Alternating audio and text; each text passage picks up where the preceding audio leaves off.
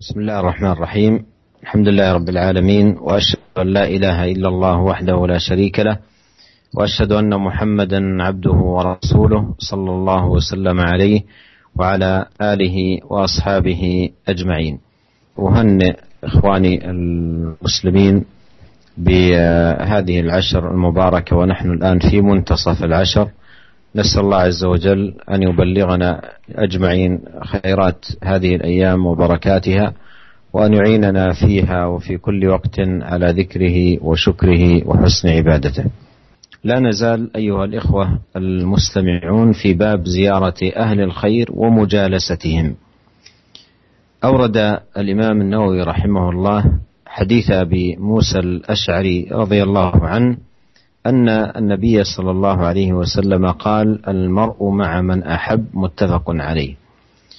وفي رواية قال قيل للنبي صلى الله عليه وسلم الرجل يحب القوم ولما يلحق بهم قال المرء مع من أحب. هذا الحديث أيها الإخوة الكرام فيه فضل محبة أهل الخير والإيمان والعلم والعبادة ومن يظهر عليهم المحافظة على طاعة الله سبحانه وتعالى لأن من أحب قوما كان معهم. فإن الأمر كما أخبر النبي عليه الصلاة والسلام في هذا الحديث الأمر المرء مع من أحب. فمحبة الصالحين تجعل محبهم معهم محبة أهل العلم وأهل العبادة. فإن المرء مع من أحب. وجاء في بعض روايات الحديث أن النبي عليه الصلاة والسلام سئل قيل له الرجل يحب القوم ولما يلحق بهم أي لا يكون على مستواهم في العبادة أو العلم أو نحو ذلك. فقال عليه الصلاة والسلام المرء مع من أحب. بسم الله الرحمن الرحيم. segala puji bagi Allah Tuhan semesta alam saya bersaksi bahwasanya tidak ada yang berhak disembah kecuali hanya Allah Subhanahu wa taala, tidak ada sekutu baginya dan bahwasanya Nabi Muhammad adalah hamba dan utusan Allah. Semoga Allah limpahkan salawat dan salam kepada beliau, keluarga beliau dan para sahabat beliau semuanya.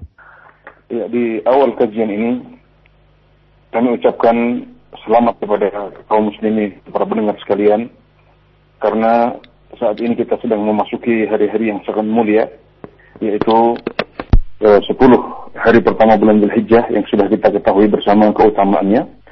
Dan hari ini kita sudah memasuki pertengahan rangkaian 10 hari pertama bulan Zulhijjah ini. Karena karena hendaklah kita manfaatkan waktu yang mulia ini dengan memperbanyak ibadah dan amal soleh kepada Allah Subhanahu wa taala. Hari ini kita masih uh, bersama dengan bab yang terakhir kita bahas yaitu bab tentang berkunjung kepada orang-orang saleh dan berteman dengan mereka.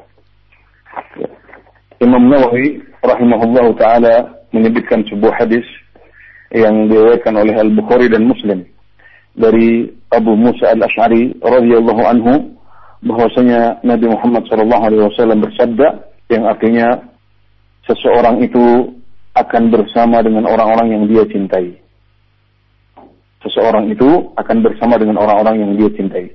Dan dalam sebuah riwayat dikatakan kepada Nabi Muhammad SAW, wahai Nabi Muhammad, jika seseorang mencintai orang-orang saleh, mencintai sebuah kaum, maksudnya orang-orang saleh, tapi dia tidak sampai ke tingkat orang-orang saleh tersebut dalam amalan. Bagaimana hukum orang seperti ini? Maka Rasulullah Shallallahu Alaihi Wasallam menjawab, seseorang itu akan bersama atau akan dibangkitkan bersama orang-orang yang dia cintai.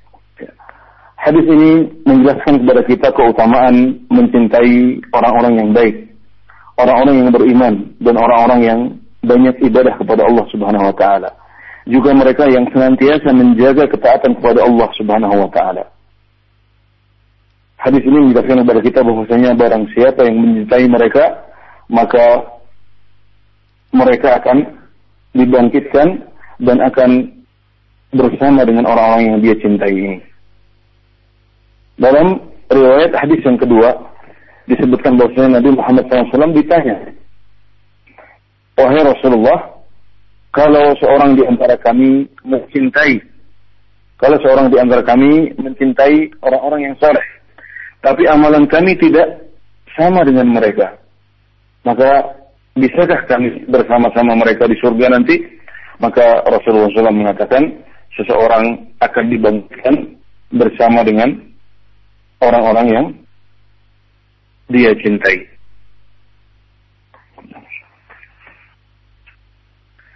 ثم أورد رحمه الله تعالى حديث أنس رضي الله عنه أن أعرابيا قال للرسول صلى الله عليه وسلم متى الساعة؟ قال رسول الله صلى الله عليه وسلم ما أعددت لها. قال حب الله ورسوله.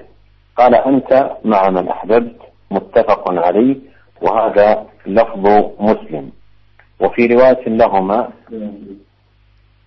وفي رواية لهما ما أعددت لها من كثير صوم ولا صلاة ولا صدقة ولكني أحب الله ورسوله. هذا الحديث أيضا نظير ما سبق في قول النبي عليه الصلاة والسلام أنت مع من أحببت. فهو نظير قوله المرء مع من أحبب مع, مع من أحب. فهذا رجل أعرابي سأل النبي عليه الصلاة والسلام متى الساعة؟ متى قيامها فقال رسول الله صلى الله عليه وسلم ما أعددت لها. تأمل هنا رعاك الله. الرجل يسأل عن وقت قيام الساعة والنبي صلى الله عليه وسلم يرشده إلى السؤال الأمثل في هذا في هذا في هذا الباب. فليس من المهم أن يبحث الإنسان متى تقوم الساعة. تقوم غدا أو بعد غد أو بعد سنة أو بعد سنين. المهم أي شيء أعد الإنسان للساعة. هذا هو الأمر الذي ينبغي أن يبحث عنه. وكل من, من مات آه، قامت قيامته. مات غدا أو بعد غد أو بعد شهر أو أكثر. من مات قامت قيامته وبدأت ساعته. فإذا ليس المهم أن يسأل الإنسان متى تقوم الساعة ولكن المهم أن يسأل أعددت للساعة. فقال ذلك الرجل عندما قال له النبي صلى الله عليه وسلم ما أعددت لها؟ قال حب الله ورسوله. وهذا أمر عظيم. محبة الله سبحانه وتعالى ومحبة رسوله عليه الصلاة والسلام. قال أنت مع من أحببت. وجاء في للبخاري ومسلم الحديث ما أعددت لها من كثير صوم ولا صلاة ولا صدقة. والمراد هنا النوافل. المراد هنا النوافل. بقوله من كثير صوم ولا صلاة ولا صدقة المراد النوافل. أما تضييع الفرائض فهذا خطر عظيم على الإنسان ويتنافى مع حقيقة المحبة لله ولرسوله كما قال الله تعالى قل إن كنتم تحبون الله فاتبعوني يحببكم الله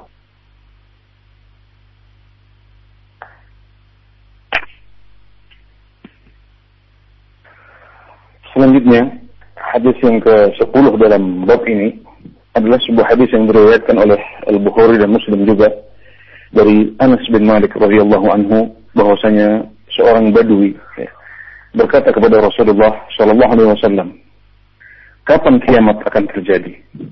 Maka Rasulullah sallallahu alaihi wasallam bersabda atau bertanya, "Apa yang telah engkau siapkan untuk kiamat itu?" Ia pun menjawab, "Cinta kepada Allah dan Rasulnya." Maka Nabi Muhammad sallallahu alaihi wasallam bersabda, "Engkau bersama dengan orang-orang yang engkau cintai."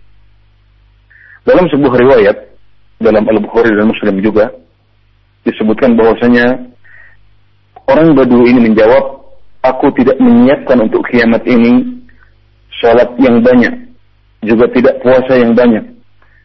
Aku juga tidak punya sedekah yang banyak, tapi aku mencintai Allah dan Rasulnya. Ya. Para pendengar sekalian, dalam hadis yang agung ini disebutkan bahwasanya orang Badu yang datang kepada Rasulullah Shallallahu Alaihi Wasallam bertanya tentang kapan kiamat akan terjadi. Tapi Rasulullah Shallallahu Alaihi Wasallam mengarahkannya kepada pertanyaan yang lebih baik. Ya. Karena tidak penting kita mengetahui kapan kiamat itu akan terjadi. Besok, lusa, minggu depan itu tidak penting. Tapi yang lebih penting untuk dibahas adalah apa yang sudah kita siapkan untuk menghadapi datangnya hari kiamat ini. Dan ketahuilah bahwasanya setiap orang yang meninggal, maka berarti dia telah terjadi kiamatnya. Berarti kiamatnya telah datang dan telah dimulai. Ya. Maka Rasulullah SAW menganjurkannya, ya, atau menganjurkannya pada pertanyaan yang benar, kemudian dia menjawab bahwasanya dia telah menyiapkan untuk hari kiamat ini cinta kepada Allah dan Rasulnya dan Rasulullah Shallallahu Alaihi Wasallam pun menjawab dengan mengatakan anta ma'aman ahbabta. Engkau akan bersama dengan orang yang engkau cintai. Dan hadis ini senada dengan hadis yang sebelumnya yaitu ketika Nabi Muhammad SAW mengatakan seseorang akan bersama dengan orang yang yang dia cintai. Ya dalam riwayat yang lain dalam Bukhari dan Muslim ya, disebutkan bahwasanya orang Badui ini mengatakan aku tidak menyiapkan untuk hari kiamat ini puasa yang banyak juga tidak sholat yang banyak dan juga bukan sodakoh yang banyak. Tapi aku mencintai Allah dan Rasulnya. Yang dimaksud dengan perkataan orang Badui ini adalah eh, ibadah-ibadah yang sunnah ya, yang tidak wajib. Ibadah-ibadah yang nafilah atau mendub atau kita kenal dengan istilah sunnah. Karena yang wajib harus dikerjakan puasa yang wajib, sholat yang wajib dan sedekah yang wajib atau zakat itu semuanya wajib atas kita. Jadi tidak boleh kita tinggalkan. Dan barang siapa yang telah meninggalkannya maka dia sungguh telah melanggar uh, aturan Allah Subhanahu wa taala dan hal tersebut menafikan kecintaannya kepada Allah dan Rasulnya. Tidak mungkin orang yang mencintai Allah dan Rasulnya sampai meninggalkan sholat atau atau puasa puasa yang wajib sebagaimana firman Allah Subhanahu wa taala yang artinya kata Allah Muhammad jika kalian mencintai Allah dan Rasulnya maka ikutilah aku niscaya Allah akan mencintai kalian ثم أورد رحمه الله تعالى حديث ابن مسعود قال جاء رجل إلى رسول الله صلى الله عليه وسلم فقال يا رسول الله كيف تقول في رجل أحب قوما ولم يلحق بهم؟ فقال رسول الله صلى الله عليه وسلم المرء مع من أحب متفق عليه. أيضا أيها الإخوة المستمعون هذا الحديث نظير ما قبله ففيه قول النبي عليه الصلاة والسلام المرء مع من أحب. عندما سئل صلوات الله وسلامه عليه عن الرجل يحب القوم ولم يلحق بهم أي بأن يعمل مثل عملهم. فقال عليه الصلاة والسلام المرء مع من أحب. ففي هذا الحديث نظير ما قبله محبة أهل الفضل والنبل والديانة والعلم.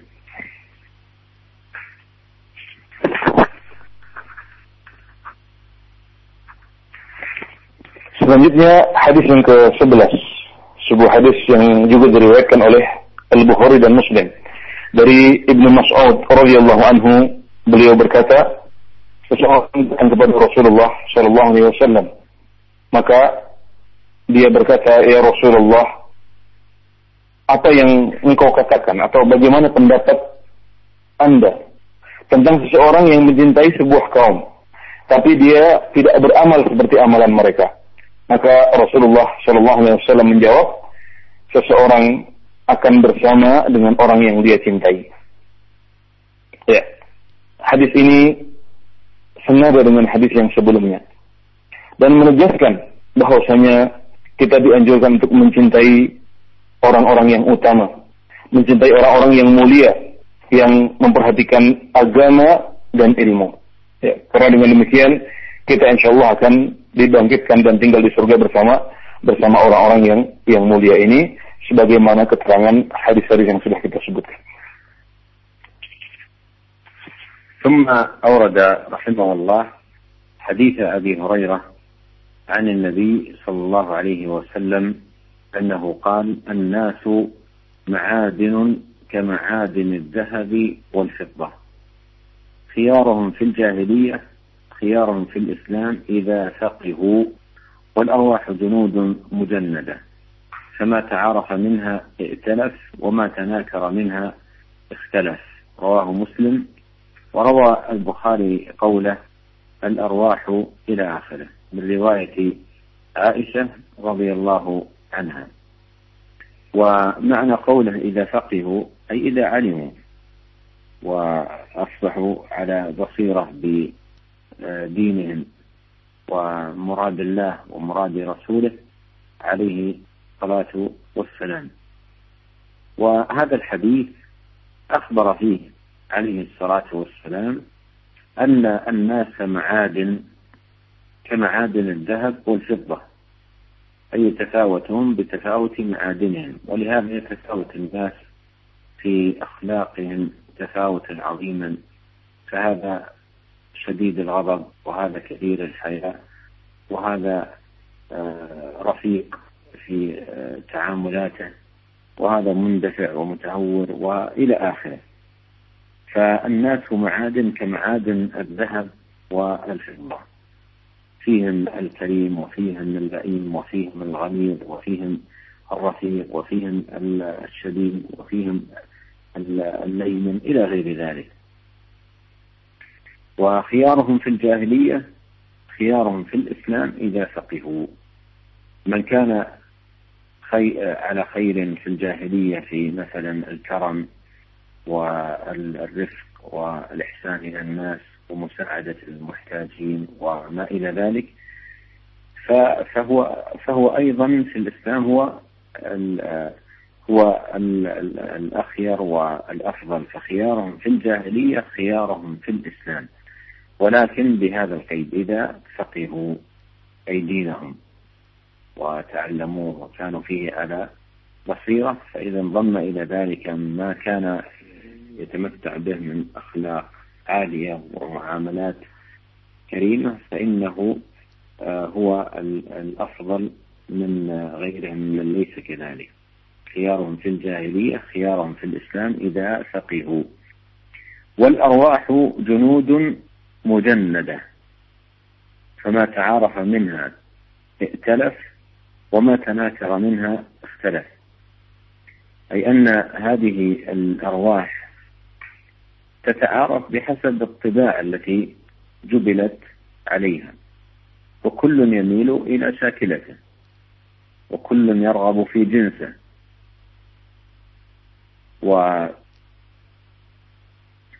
ومن هبب نفسه بالإيمان والخلق الفاضل والديانة والطاعة لله أحب الصالحين وأحب مجالستهم.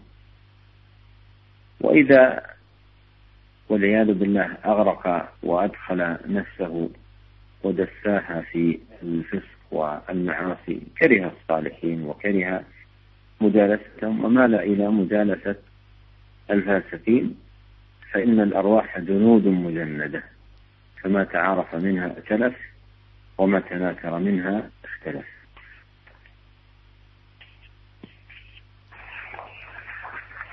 Selanjutnya hadis yang ke-12 dalam bab ini.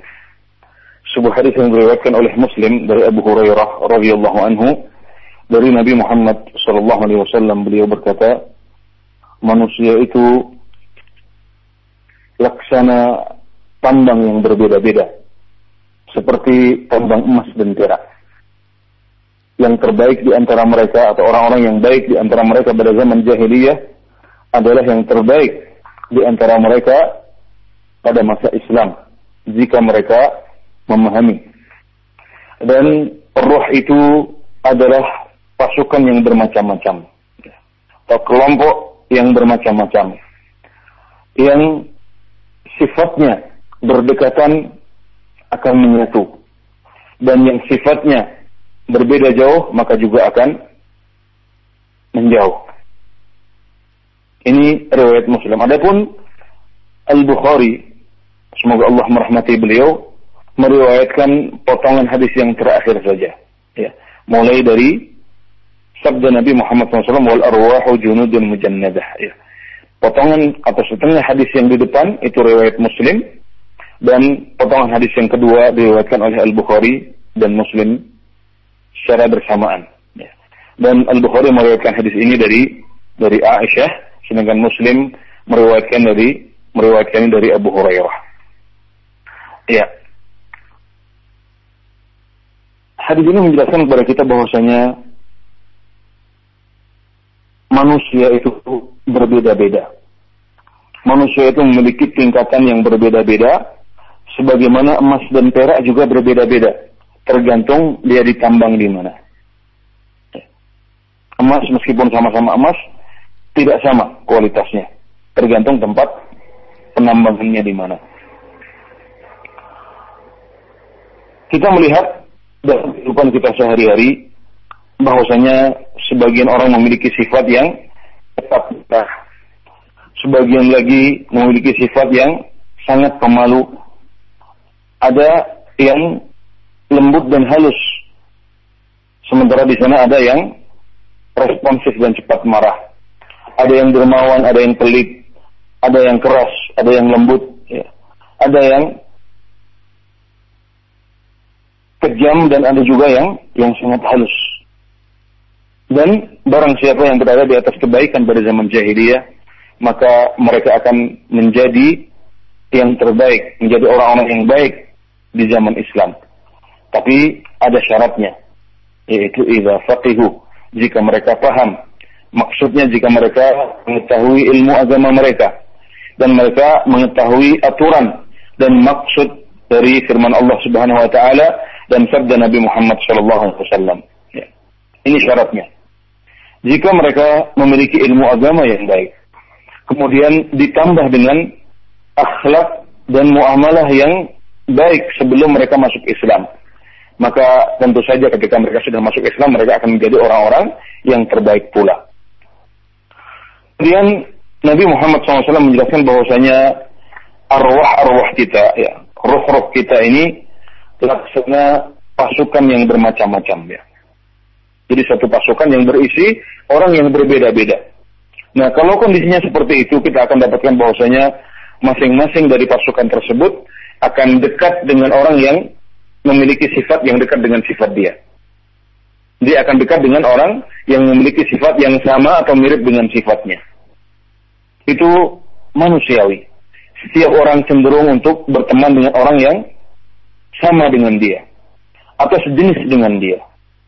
Maka barang siapa yang membiasakan dirinya pada ketaatan kepada Allah Subhanahu wa taala, melatih dirinya dengan akhlak-akhlak yang mulia, maka otomatis dia akan mencintai orang-orang saleh.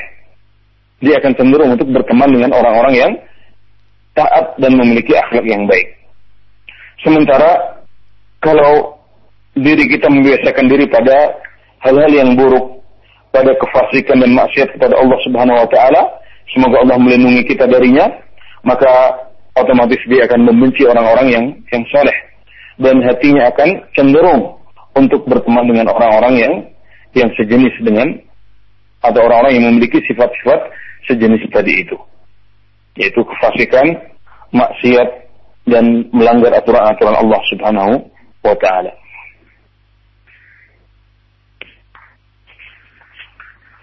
ثم أورد رحمه الله تعالى حديث بسير بن عمرو ويقال ابن جابر وهو بضم الهمزة وفتح السين المهملة. قال كان عمر بن الخطاب رضي الله عنه إذا أتى عليه أمداد أهل اليمن سألهم أفيكم أويس بن عامر؟ حتى أتى على ويس فقال له أنت ويس بن عامر؟ قال نعم. قال من مراد ثم من قرع قال نعم. قال فكان بك برص فبرؤت منه. قال كان بك برص فبرأت منه إلا موضع درهم؟ قال نعم. قال لك والدة؟ قال نعم. قالت سمعت رسول الله صلى الله عليه وسلم يقول يأتي عليكم أويس ابن عامر مع أمداد أهل اليمن من مراد ثم من قرن. كان به برص. فبرأ منه إلا موضع درهم. له والدة هو بها بر. لو أقسم على الله لأبره. فإن استطعت أن يستغفر لك فافعل. فاستغفر لي فاستغفر له. فقال له عمر أين تريد؟ قال الكوفة. قال ألا أكتب لك إلى عاملها؟ قال أكون في غبراء الناس أحب إلي. فلما كان من العام المقبل حج رجل من أشرافه من أشرافهم فوافى عمر. فوافى عمر فسأله عن أويس فقال تركته رث البيت قليل المتاع. قال سمعت رسول الله صلى الله عليه وسلم يقول يأتي عليكم أويس بن عامر مع أمداد من أهل اليمن من مراد ثم من من قرن كان به برس فبرئ منه إلا موضع درهم له والدة هو بها بر لو أقسم على الله لأبره. فإن استطعت أن يستغفر لك فافعل. فأتى ويسا فقال استغفر لي. قال أنت أحدث عهدا بسفر صالح فاستغفر لي. قال لقيت عمر. قال لقيت عمر. قال نعم. فاستغفر له. ففطن له الناس فانطلق على وجهه. رواه مسلم. وفي رواية لمسلم أيضا عن أسير بن جابر رضي الله عنه أن أهل الكوفة وفدوا على عمر رضي الله عنه وفيهم رجل ممن كان يسخر بأويس. فقال عمر هل ها هنا أحد من القرنيين؟ فجاء ذلك الرجل فقال عمر إن رسول الله صلى الله عليه وسلم قد قال إن رجلا يأتيكم من اليمن. يقال له أويس لا يدع باليمن غير أم له. قد كان به بياض فدعا الله تعالى فأذهبه إلا موضع الدينار أو الدرهم أي مقدار يسير بحجم الدينار أو حجم الدرهم. فمن لقيه منكم فليستغفر لكم. وفي رواية له عن عمر رضي الله عنه قال إني سمعت رسول الله صلى الله عليه وسلم يقول إن خيار إن خير التابعين رجل يقال له أويس وله والدة وكان به بياض فمروه فليستغفر لكم. قوله غبراء الناس بفتح فتح الغين المعجمة وإسكان الباء وبالمد وهم فقراءهم وصعاليكهم ومن لا يعرف عينه من أخلاطهم والأمداد جمع مدد وهم الأعوان والناصرون الذين كانوا يمدون المسلمين في الجهاد.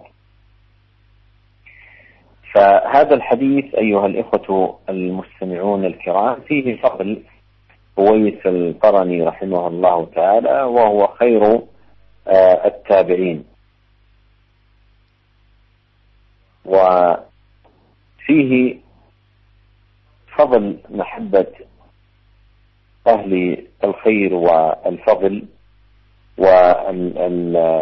والعبادة وفضل أيضا مرافقتهم ومجالستهم والاستفادة من علمهم وأخلاقهم وآدابهم والتواضع معهم في التعامل كما هو واضح في هذه في هذا الخبر الذي فيه قصة آه، أويس القرني الذي هو آه، آه، خير التابعين.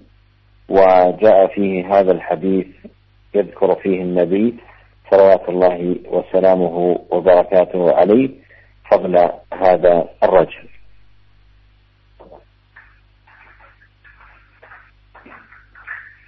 انقطع. Selanjutnya hadis yang ke-13. Dalam bab ini yang diriwayatkan oleh Muslim di Usair bin Amr dan ada yang membacanya Usair bin Jabir. Ya. Beliau berkata, jika datang kepada beliau pasukan bantuan dari Ahlul Yaman, ya, maksudnya pasukan bantuan untuk berjihad, beliau bertanya kepada mereka, apakah di antara kalian ada orang yang bernama Uwais bin Amir? Maka berulang-ulang pertanyaan tersebut terjadi sampai suatu ketika ditunjukkan kepada beliau bahwasanya dalam rombongan tersebut ada Uwais bin Amir Al-Qurani. Maka beliau berkata, apakah engkau adalah Uwais bin Amir? Uwais mengatakan, iya. Engkau berasal dari kabilah Murad dan berasal dari marga Koran, maka beliau berkata, iya.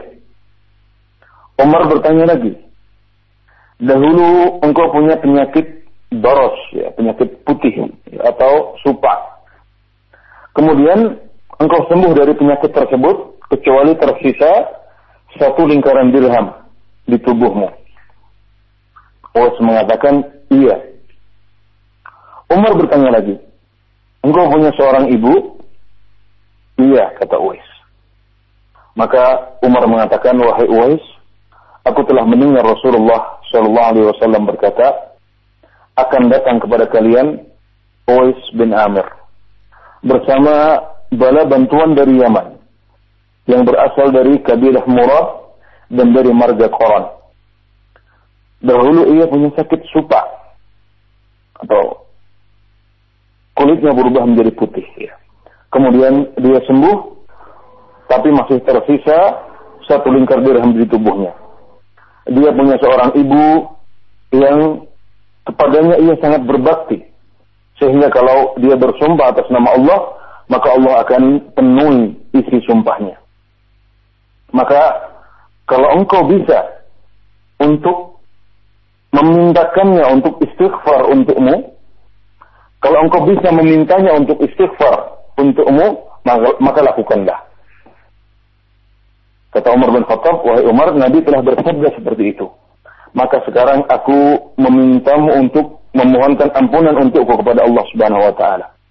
Maka Uwais pun beristighfar untuk Umar. Maka selanjutnya Umar berkata kepada beliau, setelah ini ke mana engkau akan pergi wahai wahai Uwais? Uwais mengatakan, aku akan pergi ke kota Kufah. Kata Umar, maukah engkau aku buatkan rekomendasi atau surat wasiat kepada pejabat di sana? Maka Uwais berkata, menjadi rakyat jelata lebih aku sukai.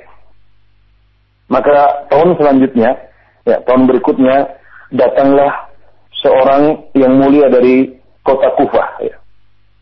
seorang dari kalangan bangsawan di Kufah maka dia bertemu dengan Umar. Umar pun bertanya tentang Uwais. Dan orang ini mengatakan, aku telah meninggalkannya, meninggalkannya dalam keadaan rumah yang rusak. Dalam keadaan rumahnya rusak dan barang-barangnya sedikit.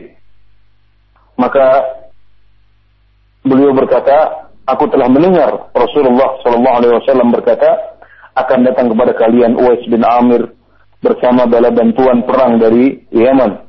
Dia berasal dari kabilah Murad dan dari marga Qaran. Dahulu dia memiliki penyakit supa, maka dia sembuh darinya kecuali hanya satu lingkar dirham. Ia memiliki seorang ibu dan dia sangat berbakti kepadanya. Maka kalau dia bersumpah atas nama Allah Subhanahu wa taala, maka Allah akan memenuhi sumpahnya atau akan menjawab sumpahnya. Maka kalau engkau bisa untuk meminta dia memohon ampunan kepada Allah untukmu, maka lakukanlah. Ya. Jadi Umar, uh, Umar bin Khattab mengulangi hadis Nabi Muhammad SAW ini kepada bangsawan dari Kufah ini. Maka bangsawan ini pun ketika kembali ke Kufah segera mendatangi Uwais. Dia berkata, mintakanlah ampunan untukku kepada Allah. Maka Uwais berkata, engkau baru saja melakukan perjalanan yang saleh. Maka aku lebih pantas untuk dimintakan ampunan. Maka Uwais kemudian berkata, apakah engkau telah bertemu dengan Umar bin Khattab? Si bangsawan mengatakan iya. Maka akhirnya Uwais beristighfar untuk orang ini dan dia pun menjadi terkenal setelah itu. Orang-orang Kufah segera mengetahui tentang keutamaan dan kebaikan Uwais. Maka Uwais segera meninggalkan kota Kufah karena tidak ingin terkenal. Dalam sebuah riwayat di Sahih Muslim juga dari Usair bin Jabir disebutkan bahwasanya penduduk Kufah datang kepada Umar. Dan di antara mereka terdapat seseorang yang pernah menghina Uwais bin Amir Al-Qarani. Maka Umar berkata kepadanya, adakah di sini apakah di sini ada seseorang yang berasal dari marga Koran maka datanglah orang itu yang sebelumnya pernah menghina Uwais. Ya.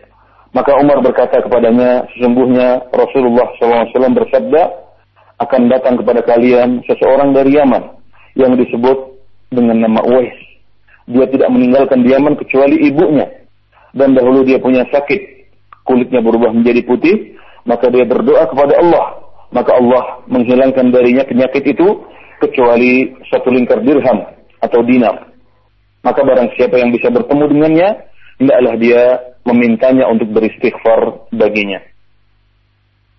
Dan dalam riwayat yang lain dari Umar bin Khattab radhiyallahu anhu, beliau berkata, aku mendengar Rasulullah Shallallahu alaihi wasallam bersabda, Sesungguhnya sebaik-baik tabi'in adalah seorang pria yang bernama Uwais. Dia memiliki seorang ibu dan dahulu punya penyakit kulit berwarna uh, kulitnya berubah menjadi putih. Maka suruhlah dia untuk memohonkan ampunan untuk kalian. Ya. Perkataan atau kata Ghabra dalam hadis maksudnya adalah rakyat jelata ya dan amdad dalam hadis maksudnya adalah bala bantuan perang ya.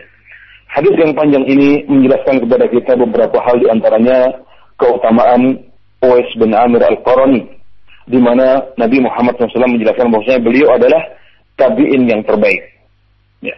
Kemudian hadis ini juga menjelaskan kepada kita keutamaan mencintai orang-orang yang baik, orang-orang yang ahli ibadah, orang-orang yang soleh dan berteman dengan mereka serta mengambil ilmu dan faedah dari mereka. Juga menunjukkan kepada kita agar kita tawadhu ya rendah diri kepada orang-orang seperti ini dan bertaamul dengan baik bersama mereka bermuamalah yang baik dengan mereka sebagaimana telah jelas dari pertemuan antara Uwais bin Amir Al-Quran dengan Umar dan juga dengan orang-orang yang lain yang disebutkan dalam hadis yang panjang ini. ثم أورد رحمه الله حديث عمر بن الخطاب رضي الله عنه قال استأذنت النبي صلى الله عليه وسلم في العمرة فأذن لي أي أذن لي أن أعتمر. وقال لا تنسانا يا أخي من دعائك. فقال كلمة ما يسرني أن لي بها الدنيا أي قول النبي صلى الله عليه وسلم يا أخي. وفي رواية له قال أشركنا يا أخي في دعائك ومعنى أشرك لنا أشركنا أي اجعل لنا آه، حظا ونصيبا آه، من دعائك. آه، قال حديث صحيح رواه أبو داود الترمذي وقال حديث حسن صحيح. هذا الحديث في إسناده كلام لكن ما جاء فيه من طلب الدعاء من الغير ولا سيما المسافر أو من كان في رحلة عمرة أو نحو ذلك تحديا لأوقات الإجابة وحثا للغير على الدعاء له ولإخوانه المسلمين أمر آه، لا بأس به فيما دلت عليه الأدلة آه، تعاونا على البر والتقوى وتحقيقا للمصلحة التي تعم الجميع عندما يكون الداعي يدعو لنفسه ويدعو أيضا لإخوانه المسلمين. ومن دعا لأخيه فإن الله عز وجل وكل ملكا يقول ولك بمثل ذلك. Selanjutnya hadis yang ke-14 dalam bab ini dari Khattab radhiyallahu anhu beliau berkata, aku meminta izin Rasulullah SAW untuk berangkat umrah. Maka beliau mengizinkan saya. Dan beliau mengatakan, jangan lupakan kami, wahai saudaraku, dari doamu atau dalam doamu. Maka perkataan ini kata Umar adalah perkataan yang sangat membuat saya gembira. Dan kalau seandainya ditawarkan kepada saya untuk ditukar dengan dunia, saya pilih kalimat Rasulullah atau ucapan Rasulullah SAW yang tadi itu. Dalam riwayat yang lain disebutkan asyarikna ya ukhayya fi du'aik yang artinya sertakan kami wahai saudaraku atau adikku dalam doamu. Ini hadis sahih riwayat Abu Dawud dan Tirmizi dan Tirmizi mengatakan hadis hasan sahih. Ya, sanad hadis ini disisihkan kesahihannya oleh para ulama. Namun makna yang terkandung di dalamnya yaitu meminta doa kepada orang yang saleh, kemudian berusaha melantunkan doa atau menitipkan doa di waktu-waktu yang mustajab seperti waktu perjalanan umrah. Kemudian mendoakan orang lain. Ya, itu semuanya adalah makna yang sahih ya, yang, yang ditunjukkan oleh dalil-dalil yang lain. Ya. Itu semuanya dianjurkan dan boleh dalam agama kita. Dan kita telah mengetahui bersama bahwasanya orang yang mendoakan saudaranya ya, dalam keadaan dia tidak hadir di depannya itu akan diaminkan oleh oleh malaikat diaminkan oleh malaikat dan malaikat itu akan mengatakan engkau mendapatkan seperti doamu itu juga. Ya. ثم ختم رحمه الله هذا الباب بحديث ابن عمر رضي الله عنهما قال كان النبي صلى الله عليه وسلم يزور يزور قباء راكبا وماشيا فيصلي فيه ركعتين متفق عليه. وفي رواية كان النبي صلى الله عليه وسلم يأتي مسجد قباء كل سبت راكبا وماشيا وكان ابن عمر يفعله. ومسجد قباء هو مسجد في الناحية الجنوبية من المدينة ويبعد عن المسجد النبوي قرابة الأربعة كيلو أو أقل من ذلك. وهو مسجد فيه هذا الفضل وفيه أيضا ما جاء في المسند بسند ثابت أن النبي صلى الله عليه وسلم قال من تطهر في بيته ثم أتى مسجد قباء فصلى فيه كان له كأجر عمرة. والنبي عليه الصلاة والسلام كان كل سبت يأتي آه، مسجد قباء يصلي فيه يذهب تارة راكبا وتارة ماشيا صلوات الله والسلام عليه. وبهذا تنتهي هذه الترجمة. والله تعالى أعلم. صلى الله وسلم على عبده ورسوله نبينا محمد وآله وصحبه أجمعين. Yang terakhir hadis ke-15 dalam bab ini adalah sebuah hadis yang diriwayatkan oleh uh, Al-Bukhari dan Muslim dari Ibnu Umar bahwasanya beliau berkata Nabi Muhammad SAW biasa mengunjungi Kuba atau Masjid Kuba kadang-kadang berjalan kaki dan kadang-kadang dengan berkendara. Maka kemudian beliau sholat di situ dua rakaat. Dan dalam sebuah riwayat Nabi Muhammad SAW biasa mengunjungi Masjid Kuba setiap hari Sabtu. Kadang-kadang berkendara dan kadang-kadang berjalan kaki. Dan Ibnu Umar juga melakukannya. Ya. Masjid Kuba adalah sebuah masjid yang terletak di sebelah selatan kota Madinah. Ya. Dan berjarak kurang lebih 4 km dari Masjid Nabawi. Ya.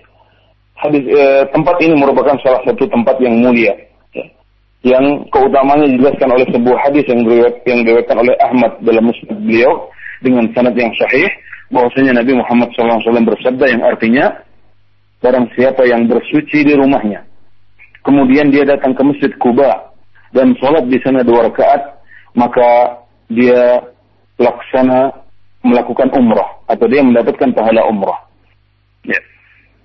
Ini sebuah keutamaan yang besar yang karenanya Nabi Muhammad SAW senantiasa membiasakan diri untuk mengunjungi masjid ini dan sholat di situ dua rakaat. Bahkan setiap pekan, posisinya di hari Sabtu, beliau datang ke masjid yang mulia ini. Dengan demikian telah selesai pembahasan ini dan semoga Allah Subhanahu wa taala melimpahkan sholat dan salamnya kepada Nabi Muhammad sallallahu alaihi wasallam, keluarga dan para sahabat beliau semuanya. Allahu taala a'lam.